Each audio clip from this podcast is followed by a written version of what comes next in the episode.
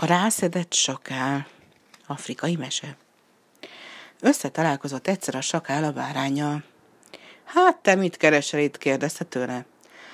Tudom, hogy meg akarsz enni, sakál bácsi, felelte a bárány. Kérlek, adj egy évet, hadd nőjek. Még egy kicsit nagyobb leszek, egy év múlva, nagy leszek, és kövér. Hidd el, akkor leszek igazán a fogad alá való falat. Szavamat adom, hogy pontosan mához egy évre itt várlak, ugyanezen a helyen.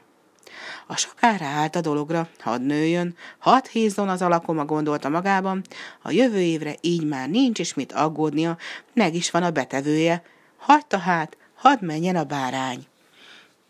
Egy év elteltével láttám a saká, hogy a bárány a réten legelészik. Rákiáltott.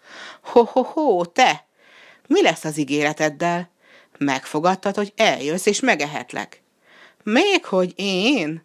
Nem emlékszem, hogy ilyesmit ígértem volna, felelt a bárány. Meg hát most arra szarvam is lett. A sakák kelletlenül vette tudomásul, hogy a bárány bizony igazat beszél, időközben fiatal kos lett belőle, és így már nem is lett volna olyan egyszerű a földre teperni és felfalni. A sakál ugyanis nem volt sem túl nagy, sem túl erős, gyakran kellett furfangjára, meg a gyorsaságára hagyatkoznia. Akkor menjünk el egy szent helyre, mondta végül. Ott esküdj meg, ha mersz. Nem ígérted meg nekem, hogy megehetlek. Nem bánom. Holnap mehetünk is.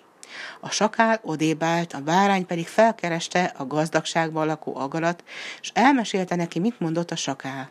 Az agárnak pompás ötlete támadt. Holnap elmegyek hozzád. Keríts egy kosarat, de akkorát, hogy beleférjek, és szerezz egy nagy lepedőt is. Én majd beleülök a kosárba, te pedig terítsd rám a kelméd úgy, hogy jól elrejtsen. Csak az orromnak meg a melső mancsomnak hagyj egy kis helyet.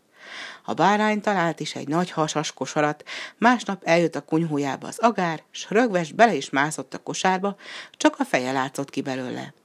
A bárány fehér lepelbe csavarta az agarat, csak egy apró rés hagyott nyitva a kutya orrának, az egész kupac úgy nézett ki, mint egy muszlim szent sírja.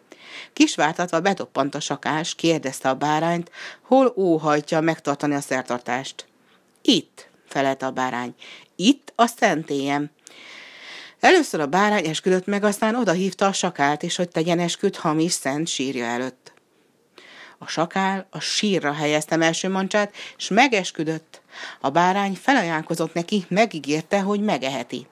Ebben a pillanatban az agár elődögte az orrát, és egy szempillantás alatt leharapta a sakál mancsát.